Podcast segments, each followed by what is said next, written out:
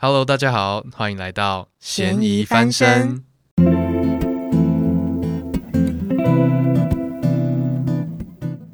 我是贤，我是怡，我们是两位职涯咨询师，会在这里跟大家聊聊职场、生涯、人生的大小事。希望透过我们的分享，让你得到生活或工作上的灵感，让大家都有机会咸鱼翻身。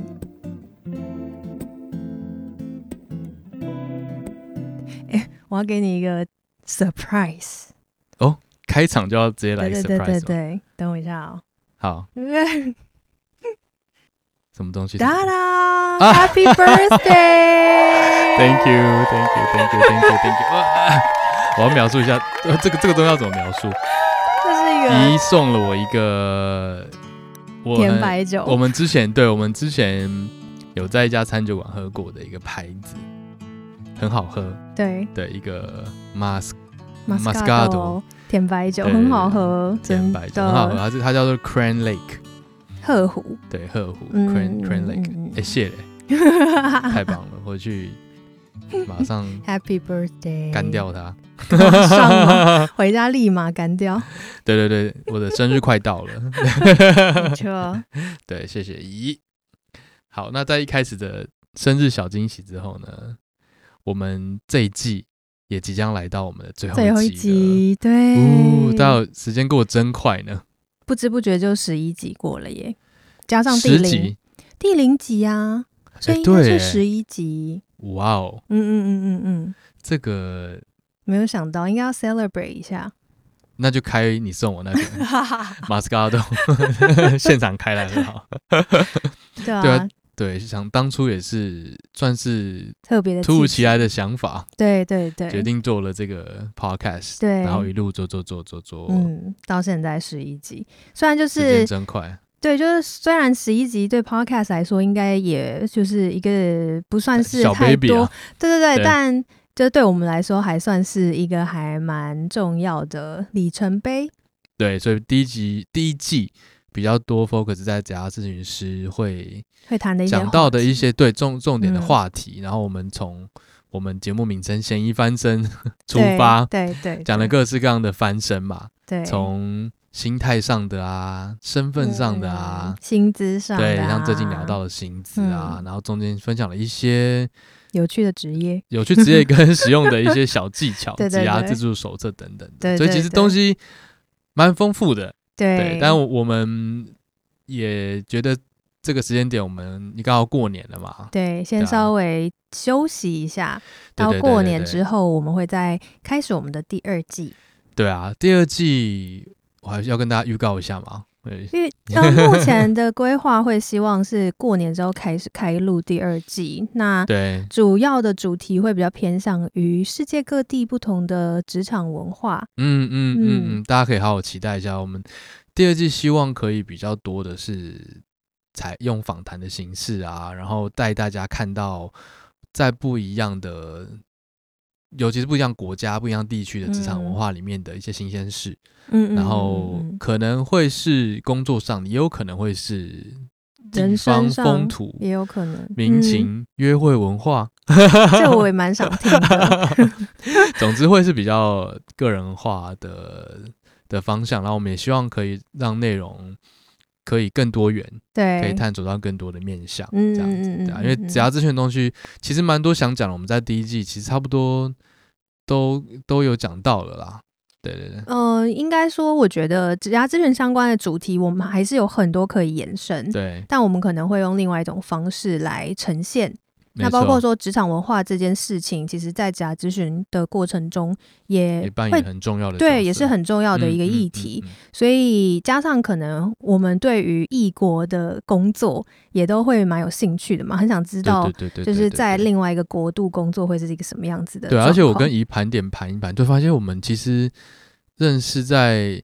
东南亚、东北亚，甚至欧美国家工作的朋友还真不少哎、欸。对 对，所以就反正趁这个机会就可以做一点访谈，然后也希望可以让更多的人听到不同国家的呃一些职场状况。对啊，就也希望我们下一季可以顺利，可以成功喽。可以可以的，有 我在啊，鞭策师。对啊，或者是听众朋友们有任何期待想要多听到的内容，也欢迎跟我们分享。嗯嗯嗯，可以透过我们的嫌疑犯身的 IG，对，告诉我们。那我们今天，今天对这一季最后一集的主题要讲什么呢？我们要讲从个人品牌谈求职。对，其实这个话题，我不知道大家有没有感受到这个时代。每一个每一个人的个人价值，或是说我们讲，就今天讲个人品牌，嗯，越来越普遍重要。这个话题的讨论越来越普遍，然后越来越，甚至有一点你不得不去经营，好像都不行。对，我自己觉得很特别，是其实听到个人品牌这个词，好像是这几年很频繁的听到，以前倒是没有听到那么多。所以我自己也还蛮想知道说，哎，为什么这一个就经营个人品牌这件事情，到底为什么现在是这么的盛行跟这么重要？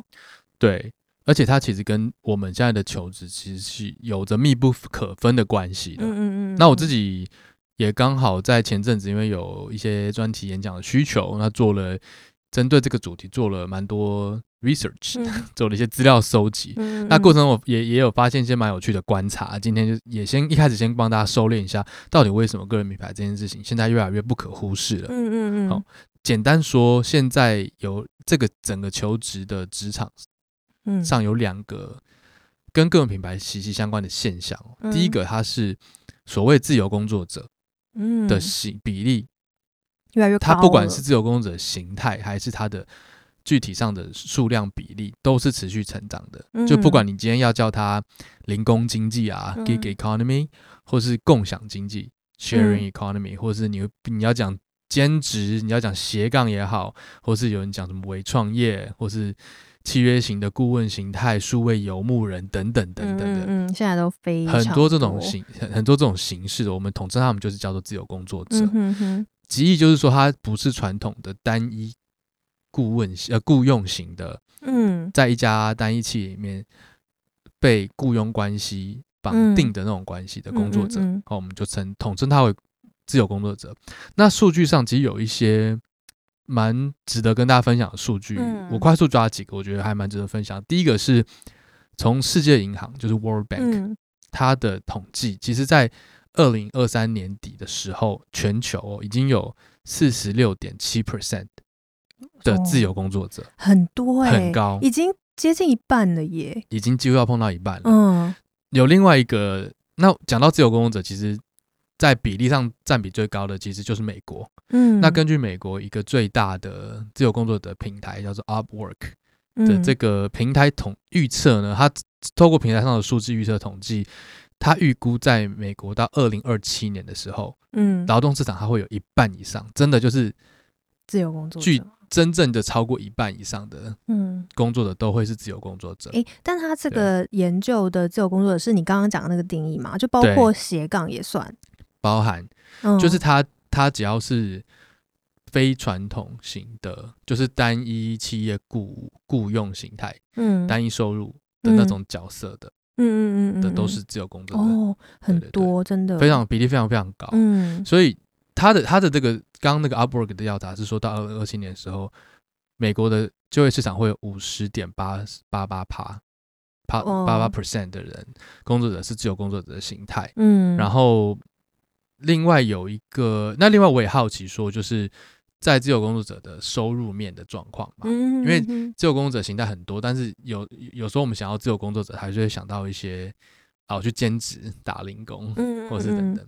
那所以我在研究过程，就调查过程中，我也找到一份数据资料。它是一个总部在德国纽伦堡的一家，有点像是相对于美国 Upwork 的另外一个自由工作的平台，它叫 Freelancer Map。嗯，哦然后这一间自由工作者的顾问公司，它。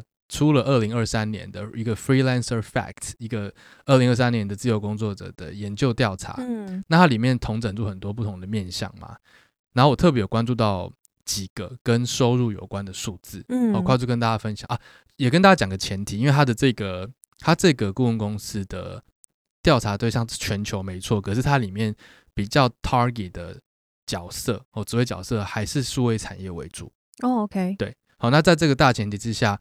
他们现在调查的自由工作者的时薪平均，嗯，已经高达台币三千，超过台币三千块。时薪，时薪哦，时薪。然后还有一个蛮惊人的、更惊人的数字是平均的月薪，嗯，自由工作者月薪已经达到台币二十万。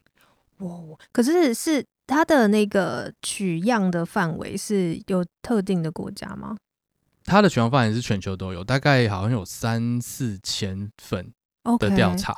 然后全球都有遍布，但是这间公司的总部是在德国。OK OK，它是欧洲 based 的，然后跟我刚刚说它的 target，当然是 target 是数位产业的角色，所以它的薪资的薪资的水位可能会比我们想再高一点，没错。Okay. 但是想跟大家讲的只是说。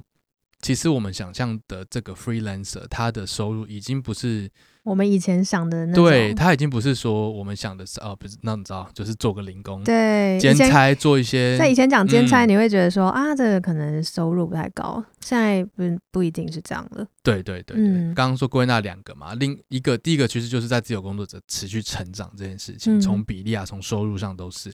那我另外一个就是人人都是自媒体的这个时代要来了。嗯，这个讲应该。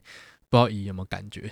有啊，有啊。对啊，你自己也开始嗯，对啊，在仅像我们在职涯咨询师受训的体系，在拿到认证之后，也有一块蛮重要的一环，就是其实你也你就是一个个人品牌了，对，就要开始你就开始要试着去经营自媒体的，对。而且其实就算不是，呃，我们不要讲说职职业或是收入，光是现在每一个人，你看现在社交社群平台这么多，对啊，每一个人都有自己对。的 Instagram、Facebook 这些都算是好像每个人都是 influencer，每个人都是网红。你讲的话，somehow 都可以影响到一些特定的族群的人。对啊，对啊，对啊。我我在研究这个主题的时候，其实也有看到一个，它是有一个叫做《台湾社群媒体现况：二零二三年社群平台发展趋势、用户分布数据 》的一个资料，好长，好长。它是一个一个叫做 OOSGA 的调查。单位哦，OK，总之呢，他就在研究台湾的社群媒体现况嘛，嗯，然后有一个很惊人的数字，就是在二零二二年的统计，台湾已经有两千一百五十万的活跃社群媒体用户，那就是所谓活跃是每个月至少上线一次。他的人口比那就是除了不会用手机的人，没错没错，他他的比例已经占到我们总人口的九将近九成，也就是你只要扣掉那些婴幼儿的比例，差不多就是这个比例的。然后这段期间的二零二一到二零二的用户增长增长比例是八点四 percent，哦，对，所以其实他就呼应了我们刚刚讲的人人自媒体的这个时代正式已经来了，嗯，每一个人其实都你三号都是有。你都是把自己曝光在这个社群社群平台上面的，嗯、是是，那是看你想要去怎么样应应用或者强化，或者是连接你在这个社群能够发挥的影响力。对，那某种程度你所散发出的讯息，嗯，你所释放出来的，你的你想要释放出来的这些资讯，嗯，你也是某一某一种媒体的象征。是啊，是啊，嗯，只是人多人少的问题。就算你是封闭性的账号，你还是会影响你的亲朋好友啊。没错，其实最现在最最嗯，大家最有感的一个连结就是选举刚过，对不对？选举刚过，其实每我觉得选举这个过程，其实就是因为选举就是一个价值观之争。OK，那每一个人其实都在用各种。我知道，我不知道。对，在在那个选举前的这段时间，我相信大家应该很有感吧？很有感欸。除了主流媒体之外，你看每一个人在自己的家族的族群里啊，你在自己的平台上啊，有些人，有些人其实蛮蛮蛮蛮积极的，对对对对对，他自己支持的人吗？对，不管你记不记，可是这个其实就是一个现象，其实你就是在你就是在经营你的一个理念的传达，某种程度你就是你的自媒体。对他，而且你就透过你的自媒体，会让人家了解你是什么样子的人，你在想什么，你的理念是什么，你的价值观是什么。对对对，嗯、甚至有，其实就会带到我们回到职场上的连接。其实现在现在也有一些公司，他们在寻才的过程当中，嗯，他其实也是会做有些 reference check，其实甚至是会看你在社群平台上面的，对啊的发言或是一些公开资讯，嗯。其实不用说 reference check，我我如果去面试，我也会去查面试官的没错没错，就是你会用你会动用你的资源去，应该就是一个资料收集的过程。对啊，我总是要了解我面对到的人是谁嘛。那你只要是公开的这些东西，能够被人家找到的，其实你都很有可能会被人家找到。对对对，所以简单收敛一下一开始的这个我们的这个遗丢出来的问题，就到底到底为什么嗯个人品牌现在变得一个大家都爱谈的不得不谈的一个话题，其实就是因为这个大现象，就是我们在工作能选择的。属本质上已经不像以前，嗯，对，他已经打破了传统的雇佣关系。其实他现在这个时代更强调就是每一个人自己的价值，企业可能也会需要更多多元或异质性的人。嗯嗯嗯嗯。所以在这个情况之下，其实我们会更像从早期的雇佣关系，更像会走到合作伙伴 partnership 的这样的关系。那这样的前提就是你知不知道你的个人价值是什么？也就是今天我们要讲的，就是你这个人，假设你是一个品牌，对。你你你是你觉得你是什么品牌？嗯，你会怎么经营自己的品牌？嗯，那如果我们要用在求职这个领域上面的话，哎，可以怎么应用呢？对对对，对啊对啊，其实这个就是会今天会想要讲这个主题最大的原因。嗯嗯，好，所以延续我们今天想要谈的这个主题啊，其实在我刚刚说我在研究这整个专题的时候，也有找到了一篇呃哈佛商业哈佛 哈佛吗？你想要说哈佛商业评论还在 Harvard？你是想讲英文？我刚对我刚 Harvard Business Review Harvard 笑对 Harvard Business Review 的一篇文章，一个去年五月五月份的一个主题文章，它其实就是特别在讲说，从七个步骤去打造你的专属个人品牌这件事情。嗯，对，那也在这个文章里面，我发现他其实这七个步骤跟我们在求职的路上其实可以有几乎是完美的一个连接。哇哦，对对对，所以像他这篇文章本身没有在讲求职，是你没有来做这个。对对对对对对对，他他这篇文章其实在讲就是打造个人品牌这件事情。嗯嗯嗯，对，所以我们接下来时间会快速跟大家一起浏览过这篇文章的重点，然后并且我们会结合。跟求职对求职有关的一些连接，嗯，帮大家做一些延伸说明。好，所以这篇文章一开始呢，他其实先点出一件事情，他用 Jeff Bezos，就是 Amazon 的创办人，Amazon 的创办人 Jeff Bezos，他他曾经针对个人品牌讲过一个定义哦，嗯，他说你的品牌就是当你不在场的时候，人们对你的看法。OK，对，也也就是说。包含别人对你的联想啊，他对你的感受、态度、期望，这整整集体综合起来的这看法呢，这个综合的感受、想法，就是决定你这个人个人品牌的样子。嗯，个人品牌应该是要确保它前后是一致的。OK，它要准确，要前后一致，它要令人信服，并且要能够与众不同。好难哦，但是没有那么难，因为接下来其实我们把这个步骤拆解。下去之后，你就发现其实是做得到的。OK，对，简单说就是你的品牌，这个人设吗？有点像是对对，你的人设要维持一致。对，你不能今天呃是另外一种性格，突然转个身换换了一个，对对对对，马上换了一个。或者如果你太表演成特定的样子，你终究还是会变扛了，有点像这个概念。我以为你要开始举例，没有没有要举例任何人，但是就是对我们不希望自己发生人设崩坏的状况.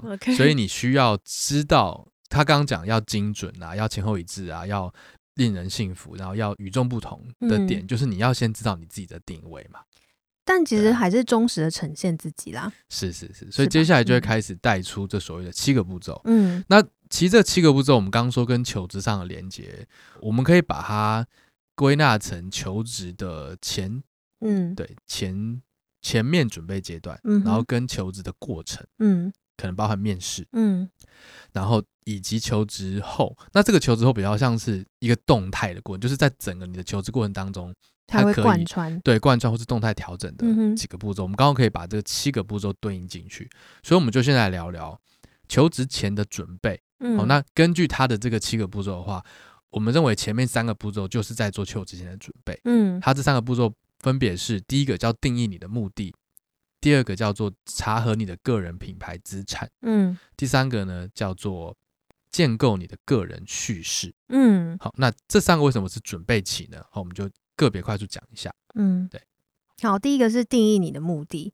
那我觉得说他讲的这一个、嗯、第一个这个步骤，比较像是说，今天我有这个个人品牌，或者我自己，我想要把我这个个人品牌的目标定在哪里？对对，嗯嗯嗯，所以会有一个呃长期的愿景跟使命啦，就有也有一点像套在个人身上的话，是你的职涯目标会定在哪里？没错没错没错，以企业来说，或是以企业来说，你可能可能把它想成那个叫什么 mission statement 啊，嗯嗯，嗯，那个它的主要的核心价值啊，它的使命啊，嗯，它的主要任务。那品牌也会有一个对对定义目标对的或是价值主张的过程。嗯、那个用到个人身上也是一样。对对啊，你想要发挥什么样子的影响力，你想要传递什么样子的价值，这些可能都在这个目的里面，对对，对，或是目标里面。以他这篇文章来说，他会给你一些 sample 的问句，像是说你这个品牌，你想要你的受众是谁？嗯，然后或者说你针对这些受众，你会提供哪一些独特的啊？跟与众不同的、难忘的、有意义的一些价值，嗯，然后你想要创造哪些影响？那再就是你赢过其他竞争者的地方在哪里？因为你具备什么事情？这可能包含技能组合、你的个性，嗯，你的一些经验、你拥有的资源、资本、背景等等等等的，嗯，好，就这些简单问题，它就可以帮助你在。完成第一个步骤，要定义你的目的是什么？嗯嗯嗯嗯，对，回到个人也是一样。对啊，你你在求职的过程，你一定会思考说，我今天面对这样子的一个，maybe 是雇主，或者是我要跟这个公司合作，那我能够传递的价值是什么？我能够提供的价值是什么？或者是我的服务是什么？对对，对，等等，就有点类似像这样。我觉得这个思考过程很重要的点，就是不管你今天是不是要。去做一个，比如说自媒体经营者，嗯，或是你不管你是不是真的要去做一个个人品牌，嗯，就算就像怡刚刚讲，就算我今天只是要去面试，嗯，其实你在把自己当做一个品牌去做盘点，跟你知道你现在这个品牌，你的最重要的目的到底是想要传递什么，嗯，或者你能提供什么，对，这件事情都相当相当的重要。对，那当然，如果你今天是真的想要经营自己这个品牌的话，这件事就。就是一个最必要的过程，嗯嗯嗯，对对，就是就是一切回到那个初衷嘛，嗯嗯嗯，对啊，你这个人对到底是什么样的样子呢？对，那讲具体一点，我觉得如果你今天没有想这么多的话，其实讲最简单的就是你接下来要找的这份工作，假设今天你是一个要转职的人，你接下来要找的这份工作是什么？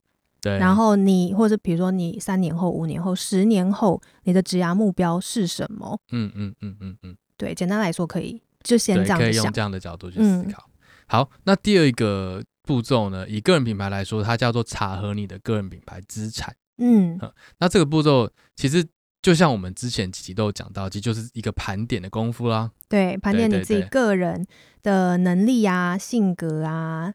价值观啊，等等的这些都包含在这个所谓的个人品牌资产里面。对，当你第一个步骤，你已经确定好你现在的这个价值主张啊，或者说你现在的你的使命也好，或者是你要追求的阶段目标，嗯，你已经定义出来的。那接下来，或是说您决定好你想要传达的主要价值在哪里的时候，嗯，那接下来就是对，那你有什么？对，对，你要出什么菜？对，有什么菜可以出？那这些就对，从最你可以把它想成一个最简单直观的想象，就是你在你在想象你在整理自己履历的过程。对对对对，它可能从最基基本的知识、经验、背景。对啊，或者你的你教育背景是什么？你过去的工作经验是什么？这些其实都在你所谓资产里面。嗯、对，有没有什么独特的专业证照啊？嗯，或者说相相关更。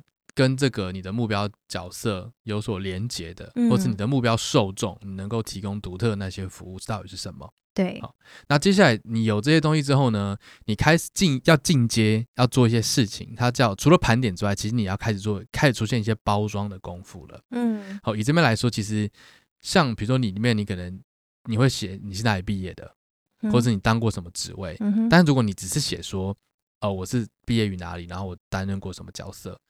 这样子其实大家都会写，嗯，这样就不会有我们刚刚前面讲你的独特性在哪，嗯，所以比如说，如果假设你做过金融分析师，那你可能是一个，比如说你可能是一个注重细节的金融分析师，嗯、或者是你是一个眼光格局超越于数字的 这种分析师。这上他上面举举的这个例子还蛮特别的。对，可能是翻译的问题吧。但是总总而言之，就是或者你要说自己聪明，你可以用，比如说你喜欢动脑哦，广泛阅读，受过良好的教育训练，嗯、然后或是你是什么什么方面的专家等等的，就是用一些不是这么。呃，大众模糊，嗯，没有办法凸显你特色，特对，没有办法凸显你特色的形容词，嗯，这边就是用透过形容词来包装你自己，然后凸显你自己个人的特色，没错，没错。嗯嗯嗯，那甚至你也可以像我们之前也有提到嘛，你透过一些测评啊，这个不管是性格上的啊，MBTI、DISC，嗯，或是啊、嗯、那个天赋的什么 Gallup，嗯哼，等等的，其实它也都有一些外。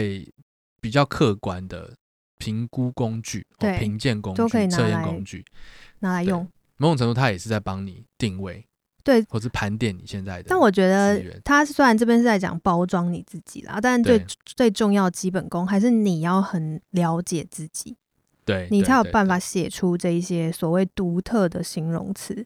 对，嗯，好，那延伸怡刚刚讲的了解自己，对不对？嗯，他其实在这一点，他有提到一个我们。觉得非常重要的一件一个动作，嗯，就是你不能只是闭门造车，在你盘点完这些东西，并且有你有思考过一些简单的包装之后，其实有一个很重要的行动，就是你要做一些市场调查。他这边讲的是市场调查，但是简单来说，就是你可以找一些你信任的伙伴，嗯，可能是、啊、对啊，同事、上司，或是你你信任过的一些、嗯、信得过的一些人，从里面找一些你觉得他们是会讲实话的，会给你一些具体回馈的。好，然后甚至你也可以把一些曾经拒拒绝过你的人，工作上也好，或是说，嗯、对对对，求职上的过程中去做一些调查，对，你去问他们，你这些呃，希望可以从这边去看看你你可能有发现或没发现你自己的优缺点，嗯嗯嗯，对，你的优势劣势，然后甚至也可以问问他们说，假设我今天不在的话，你会怎么跟陌生人描述我？嗯嗯，就是我们刚刚前面讲的，你要怎么让你的品牌。你的人设、嗯、是前后一致的，是很有底气的，站得住脚的。其实这个就可能是一个蛮重要的一个一点，就是你自己平常没有办法观察的部分。嗯嗯嗯，对对对。其实这是不是有一点像我们之前前几集谈的所谓的我们在盘点自己的时候，要有一些第三者的想法？没错没错没错。我们上时候上集还上上集。有讲到那个周哈里窗的概念嘛？对啊，对啊，对啊，所以他这个概念，对对对对对对对。有时候就自己不是那么理解自己的时候，可以用这种方法。是是，嗯，好。那第三个步骤，也就是在嗯求职前的准备期的最后一个步骤，它叫做建构你的个人叙事。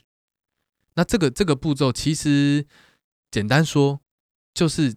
你刚刚前面盘点这么多东西，然后你也知道你现在的优劣势，你知道怎么样去包装你的独特性了。嗯，你你的品牌定位你也觉得比较清楚了。嗯，但是你要能够把这些东西说出来。对，没错。其实那这个连接到我们求职领域上面的时候，它你可以把它想成一个简单说，就是面试过程当中，你一定会一定会碰到一些，比如说行为式的面谈啊，或者说他可能不要讲那么严肃啊，就是可能。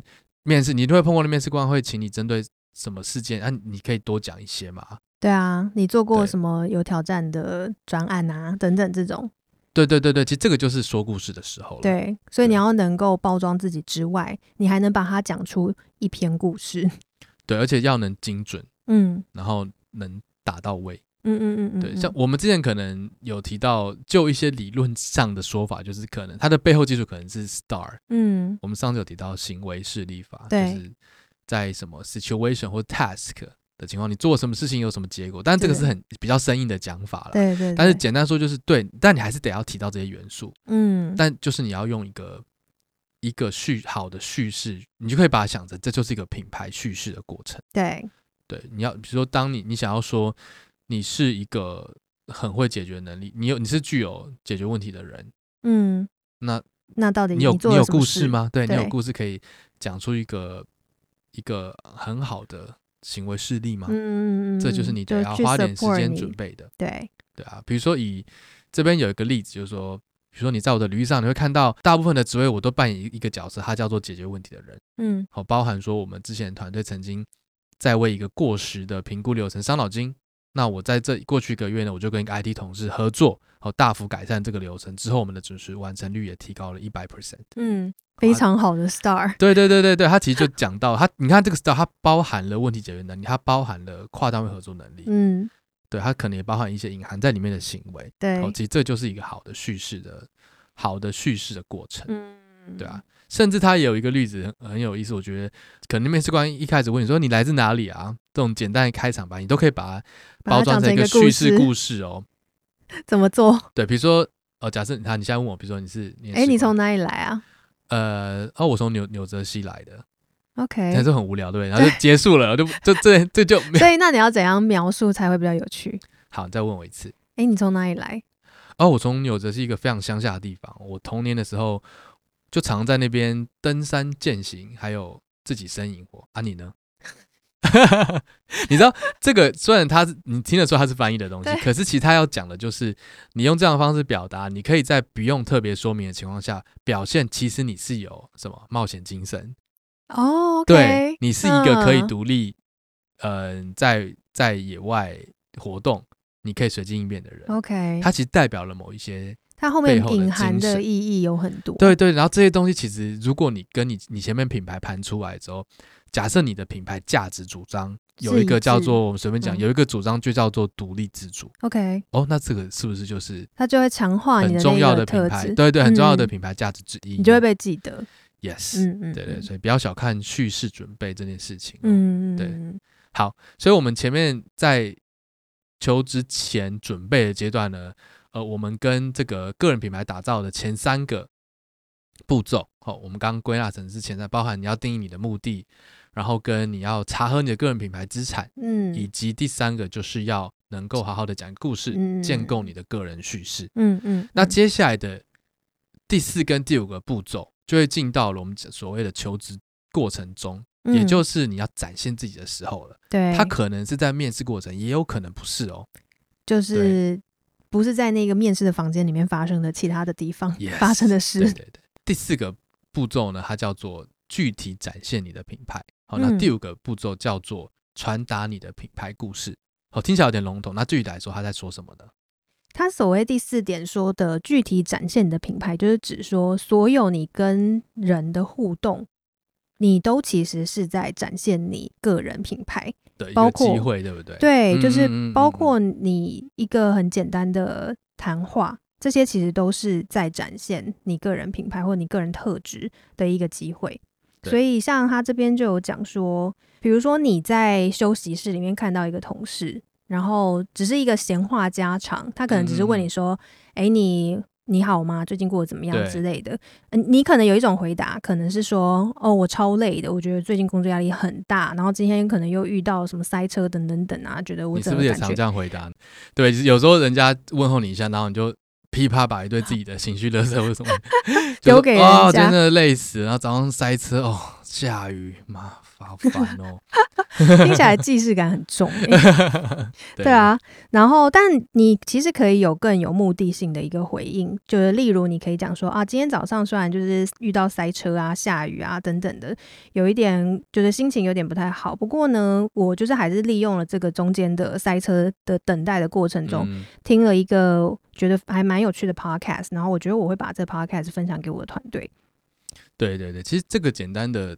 改变哦，其实同样就是一个问好的过程。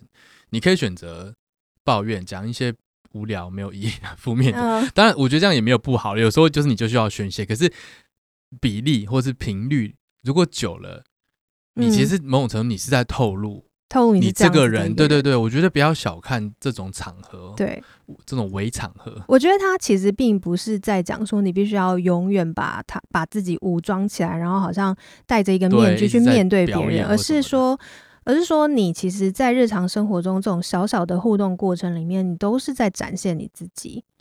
对啊，其实工作到中后期，嗯，我们不管今天是不是真的要求职，或是你个人发展，嗯，你在公司里也好，或是在嗯，你想要经营的那个场域、职域里面，嗯，其实你这些微小的动作，就人家之后，我们刚刚不是讲到说品牌要前后一致性，要精准，嗯、就是人家在你不在的时候，人家会怎么想你？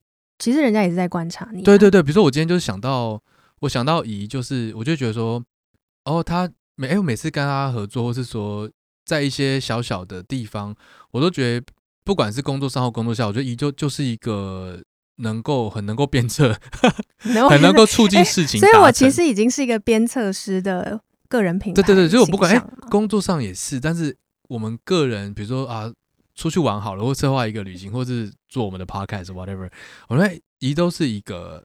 让事情 on schedule on schedule 的的一个一个样子，那这个某种程度它其实反映了宜的一个个人品牌其中之一的特性。OK，可能是其中一个就是这样，对不对？我现在就是有感觉到做我在做市场调查的那种感觉。哦，怎么说？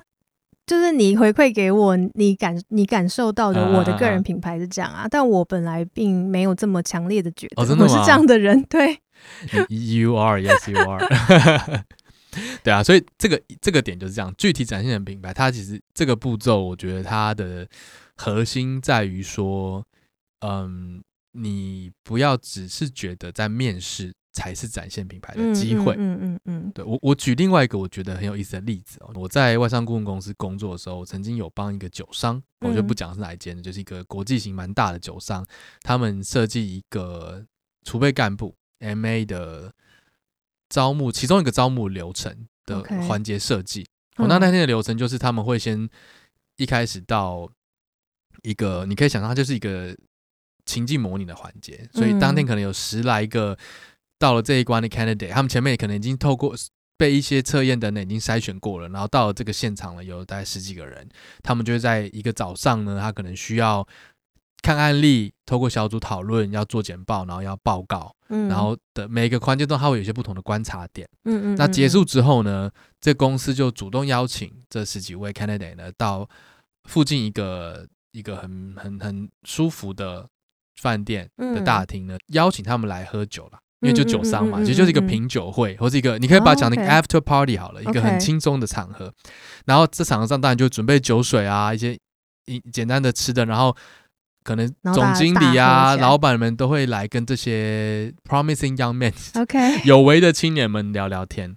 好，那大家可能有些人就放松下来，就开始真认真的在喝酒，认真在聊。可是其实他们没有讲的是，这个场合它其实也是一个很重要的观察的节点哦。因为他们酒商有个，他们这个 MA 储备干部的很大的一个目的是，他们会放在行销或是业务的角色。嗯，所以他们。酒品这件事情其实很重要，OK，这是没有写在 履历要求上的东西，或者他没有直接写在比如说行为要求上，可是，在那个场合，他们就其实在观察，对对对，比如说、啊、他们觉得今天有几个表现还不错，可是哎，他们就他一来，马上把最贵的酒全部喝掉了，或者说有几个人开始在那边乱发酒疯了，哇，这个可能要直接刷，即使前面都很优秀，可能这时候他们就会开始，对不对？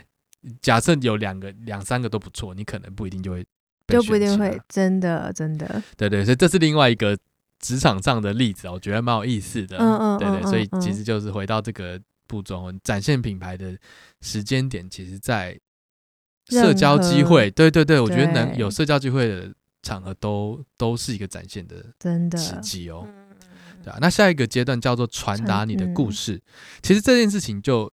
它其它就是一直延续啦，嗯，我们从前面一路这样子嘛，定位好了，盘点好了，准备好故事了，然后有机会就开始传达你的品牌了。嗯、那到这个阶段，其实就是你要怎么传达，你要拟定好你的计划，也就是说你要透过什么 channel。如果是回到个人品牌这件事的话，你可能就是要想你要用哪些媒体，你要不要付钱？对对，你要你要透过。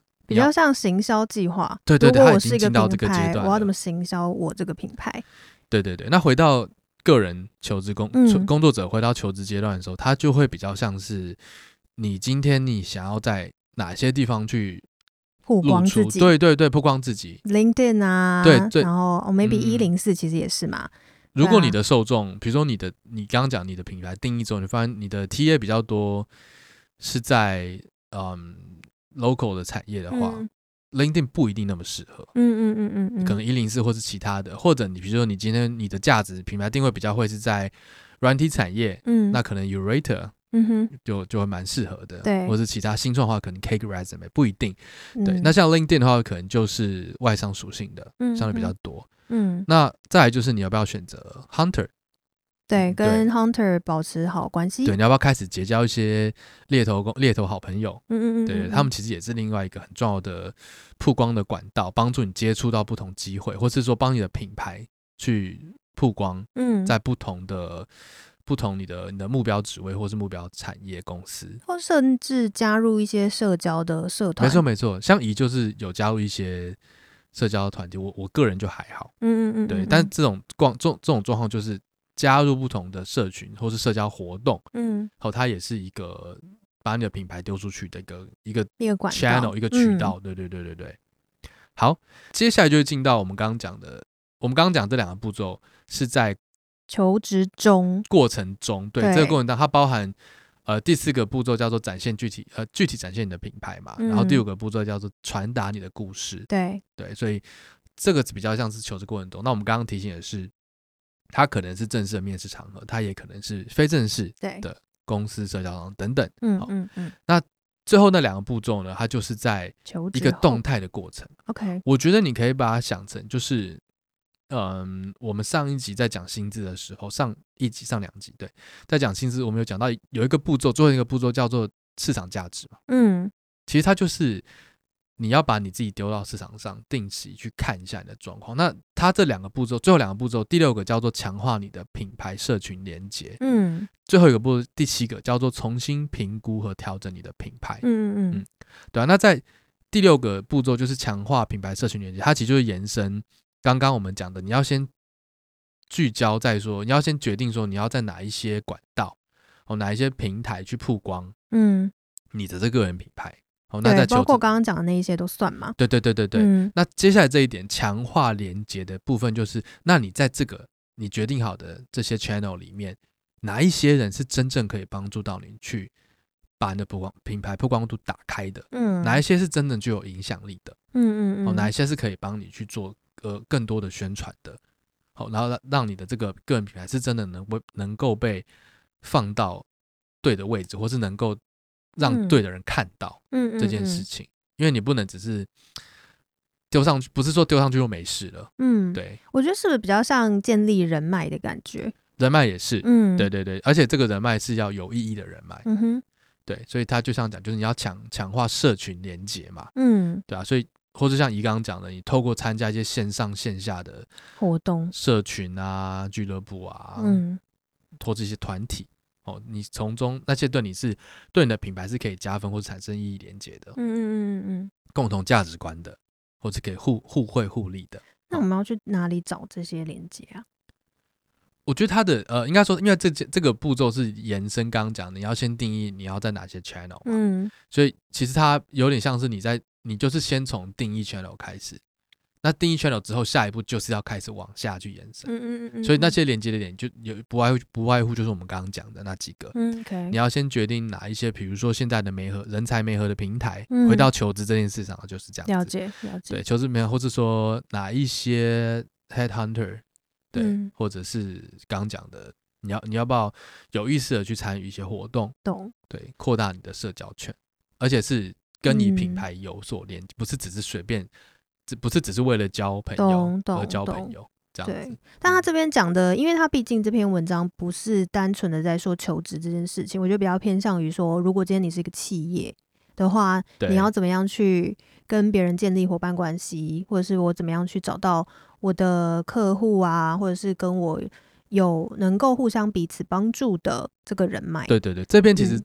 就是我们刚刚一开始讲，这边其实都基本上它的定位不是不是在讲求职，嗯，对对对，只是我们我们发现它跟求职是可以有可以有相完美的连接，对，所以它其实并没有特别针对求职在写，所以它就像你刚刚讲，它写的就是你已经是在做个人品牌建，在打造个人品牌这个过程嘛，嗯，所以这个步骤在个人品牌的部分就会比较像是对你要找到你的可以帮助你更进一步去把品牌推到。嗯，对，推到有商业利益的那个 环节的的的那些人，那些连接在哪里？这样是是是。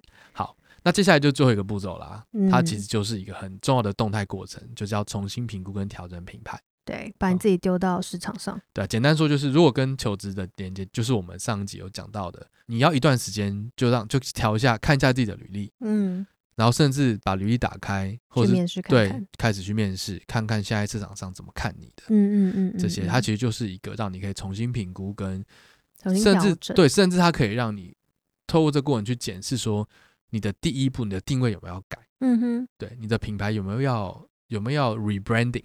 对，还有什么重？对，对对，品牌有没有要重新重新定位？嗯嗯嗯，好，甚至再回到那个盘点的过程，这样子。了解。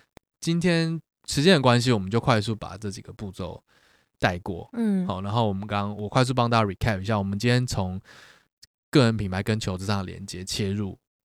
然后我们透过这个 Harvard 哈佛 Business Review 的这篇文章里面，打造个人品牌的七个步骤呢，我们把它归归类到求职前、求职中、前求职后，嗯，哦，分别在求职前的三个，其中求之前的三个步骤呢，它包含了第一个，它叫做定义定义目的，定义目的。那第二个。查核你个人的品牌资产，嗯，然后到第三个是建构你的个人叙事。Yes，这边在准备的过程之后，然后再就进到求职中，它包含第四点是具体展现你的品牌。Yes，然后第五个就要呢传达你的品牌故事。没错，那接下来就会进到求职后，或者说比较一个动态的过程，它包含的第六点是强化你品牌的社群连接，以及最后一点重新评估和调整你的品牌。Yes，所以这些就。结合了我们在个人品牌经营还有求职上哦，我们可以做的事情，嗯嗯，提供给大家做个参考。对啊对啊，那有兴趣的话，我们也会就是我会把这篇文章的资讯，嗯，之后我们再放在这个跟大家分享，在 IG 上面，在文章里面会跟大家分享，这样子。OK，对啊对啊，我觉得其实经营个人品牌这一件事情跟求职上的连接，我自己的感觉是，因为我自己是当 PM 的人嘛，嗯，所以我。嗯、呃，我比较不会用个人品牌这四个字来去思考，我比较会用我如果是一个产品啊，OK，会怎么去经营我这个产品？嗯嗯，例如，好，假设今天我是一只 iPhone，对，假设我大家很多人都有 iPhone 嘛，假设我是一个 iPhone，那我是 iPhone 的话，我可以提供给使用我的人什么功能？对，我可能可以有行事力的功能。我可能可以有呃 to do list 的功能，嗯，我可能可以有打电话的功能，可以上网，我可以美肌，哎，欸，可以美肌，哎，可以照相等等，对对对，就是我可以提供很多功能，然后因为我有这些功能，所以人家想要买我嘛，对。对，所以今天我把我植牙当做是一个产品的话，我就会思考说，那我呃怎么样去提供给我的雇主或是我的合作伙伴，嗯哼，我的价值，那让你会想要。买我 是是是，对，我会用这种白一点就是这样。对，那当然，如果我今天是 iPhone，我也要行销我自己啊。我我有什么好好的地方可以让你想要买我？而且你还要，而且你还必须要在这么竞争的市场里面一直精益求精。对啊，对不对？对啊，你要怎么样立于不败之地？对对不对？所以我我是会这样子去思考啦。但我觉得把自己当成产品，跟把自己当成一间公司，或者把自己当成一个个人品牌，其实我觉得是异曲同工之妙。嗯嗯，我觉得简单说，回扣到今天整个大主题，就是你要有意识的。开始有意识的去经营你自己，到底是不管你要当产品还是品牌，嗯，就是你自己到底在工作职场上，或是整个在你的求职职涯路上，嗯，你到底可以提供什么价值？那回推，你能你要但提供这些价值之前，你可能还需要做什么事情来做累积也好，嗯嗯，或者是对，或是说横向的关系建立也好，等等的，嗯。就是比较可惜的，就是你不小心工作做了三年、五年、十年，就回过头来发现，哎，我好像讲不太出来，我到底能够提供别人什么？我是一只什么样的 iPhone？一个没有特色、没特色的手机，在这个时代就会比较可惜啊！不是不行哦，不是不行哦，嗯、因为因为每一个人的生命选择不一样，嗯嗯，对对对，你可能你选择的价值是。对你来说最重要的是一份收入，OK，或者是你最重要的是家庭，对，等等没有不好。但我我们只是说，在大环境去之下，我们刚刚前面不是有讲了，现在整个大环境是是这样子，是这个状况的，对对对，所以要所以假设我今天不经营个人，我是一个求职者，可是我不经营个人品牌，嗯，你觉得这样子的话，当然没有不行啊，嗯，当然没有不行啊，你可以，你可以，你 always 有选，这也是一个选择，你 always 可以选择做一个非常坚固的小螺丝钉啊，嗯哼，但我就是 nothing wrong with that，我就是一个小螺丝钉，我只是不宣传我自己，但我就是一个小螺丝，你的品牌可能就是。稳健耐用，所以这样也算是一种执行力超高，对，不可或缺的小螺丝钉，也可能对，也这也是何尝也不也是一个品牌定位，对对对对。所以其实对我来说，整个品牌经营这件事情，就是我自己看这篇文章，或者我们在讨论这个主题，我比较有感的部分就是，不管你今天是不是要真的做自己的品牌，嗯，你就算在一间企业里，我自己回想我自己在大企业里面的过程中，我觉得那个也是一个自我品牌。形塑的过程哦，OK，跟我合作过的人会怎么看我？嗯，其他单位的同事，或是呃我的主管，或是甚至在更高的人，总经理等等，就是我合作过的人，他们怎么看待我这个品牌的？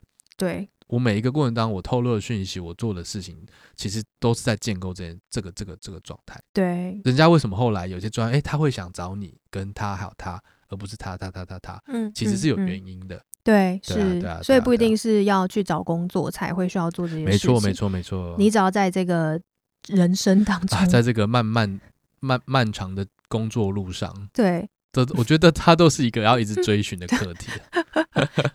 是，没错。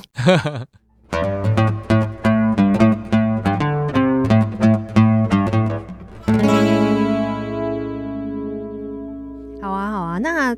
最后，我们今天的人生好物，Yes，我们第一季最后一集的人生好物呢，也跟我们今天的主题有关，跟我们整季主题都很有关系。对，就让贤来跟大家推荐这本非常重要的一本读物。我们要什么？以恭敬神圣的心。对对对对对对对。好了，其实今天要跟大家推荐的人生好物是一本书哦。这本书它叫做《主人思维》。Master Thinking，哎，它英文就叫 Master，它叫 Master Thinking，对对对，嗯嗯嗯，它呢是由这个直优创办人陈伟成先生所 撰写的一本大作，真的真的是大作，我们都拜读哎，对对对，应该说我跟怡都是这样，我们都是这个直邮的职涯咨询师的体系出来的，对不对，那职涯其实直邮这间公司，他们就是有一个很重要的核心价值，就是在培养台湾。年轻的职涯咨询师，年轻，呃，OK，就在台在培养台湾这一代的职涯咨询师，他希望让职涯咨询这件事情可以能见度可以提高，可以更健康、嗯、更健康的被讨论。最终目的是希望台湾这工作职场可以越来越健康，嗯、哼哼哼大家可以越来越快乐，嗯、找到自己的价值。对，那你今天为什么会想要推荐陈伟成的呃他的书呢？对，一方面是因为我帮他写一个读者序啦，没有啦看哦。对对，后面我没有注明，是但是后面我帮。应该说重点就是这本书，它其实基本上就是涵盖了我们在整个过程中不断会提到的几个核心的概念。嗯，哦，它包含自我觉察，或是我们他这边讲比较，他们用的词是自我觉醒。嗯，对。就是你要怎么样？因为其实讲白一点，在很多情况下，没有人是真的在乎我们的人生的，只有你自己。所以你是主人，对不对？对，你要 ownership，你要 master thinking。所以你要有这样的自我觉察之后呢，你就要开始用善用我们之前不断也强调的从内到外的这个方向。好，他这本书他就会从内在三角形，从外在三角形到他其实还有个延伸，我们比较没有提到，叫做生命三角形。嗯。就是你对工作、自我跟人生的期待，嗯，你想要成为什么样的大人呢？嗯哼，他其实这本书，他就是会从以你自己的优势为中心去打造你的职业蓝图，这个角度出发，然后他会把所谓的内在三角形的具体的细节的定义跟应用，然后到外在三角形，到刚刚讲生命三角形都有很具体的说明，嗯，然后再来就是他也有会延伸到很务实的部分，也就是在面试上面的实物上的面试的。经验技巧的分享，嗯、包含履历自传，然后也包含一些 Q&A 的锦囊妙计这样。子。然后他这本书里面也会提供你，我们一开始其实有跟大家讲到那个 John Holland 啊，对职业性格预测理论的很重要的一个基础嘛。对，那它里面也有六张性格解说卡，哦，就是他会随书会附这六个性格解说的牌卡，让大家可以自己盘盘看自己的性格属性，嗯嗯嗯嗯，对，所以我觉得算是一个非常实用的工具书。我自己当初因为这这本书是两三年前出的，哎，有这么久吗？哎，蛮久的。我看他出版是什么时候？二零二二零二二年啦，二零二二年四月份出的，就那也两年一两年前。对对对对，其实那个时候。我正好就是我接触到职涯资讯没多久之后，嗯嗯嗯、然后我那时候看到拿到这本书的时候，其实那时候看完还是我自己也觉得蛮感动，因为他这些简单的架构，其实他透过书里面的描述，他其实蛮大程度就已经可以帮助你去做一些蛮好的自我盘点。当然，你也可以透过这个基本的概念去找到适合你的职涯咨询师，进一步的去。探讨讨论，嗯，对，那总之我觉得这是一个，我认为它是一个很实用的，甚至是工有点工具书的概念。嗯，嗯，我觉得印象最深刻的，或者说影响我蛮大的一个概念是主人。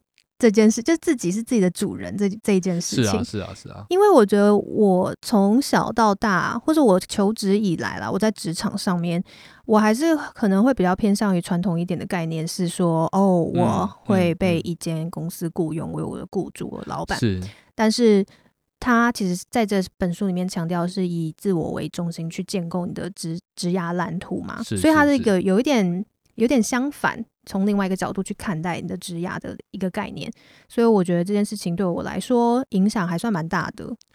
是的，他其实这本书就会，嗯嗯，就像我刚刚讲，他的他的有一个出发点，就是就是回应到我们今天讲的这个其中一个很大的重点，就是我们跟公司的关系已经改变了。嗯哼哼哼，求职者跟公司的关系现在已经更像是。一种合作，对对，从你自己出发，你可以去思考，你想要跟这个公司合作，你们互相之间，互相之间可以个个别从这过程中获得什么，嗯嗯嗯嗯的这样的一个过程。是的，对啊，对啊，对啊。那今天就跟大家分享到这边，然后推荐的这本书呢，也很欢迎大家可以买来看哦。嗯、对啊，那最后就是再次谢谢所有。听众朋友，在这一季对我们的支持，对，然后下一季就再请多多指教了。对啊，对啊，我们休息一下，预计年后会开始着手进行下一季的录音，那再请大家多多期待。好，那最后也准备要过农历新年了嘛，所以我们不免俗的要跟大家说一些吉祥话喽。好，我我我。其实有准备诶，就是几个跟龙 相关的吉祥话，我觉得蛮有创意的。第一个要祝大家龙华富贵，换你哦。好，那我就祝大家咚咚咚锵咚锵，打牌都可以，打牌都可以，都可以赢，都可以一直。我觉得好像要一直放炮，感觉咚咚咚锵咚，没有，大家都可以旺旺来。好，然后龙中来，再来，如果你是就是做生意的人呢，就祝福大家生意兴隆。对，那我这边就祝福大家都可以笑容满面，龙马精神，笑到合不拢嘴，幸福龙中来啊！感觉要喊家嘛。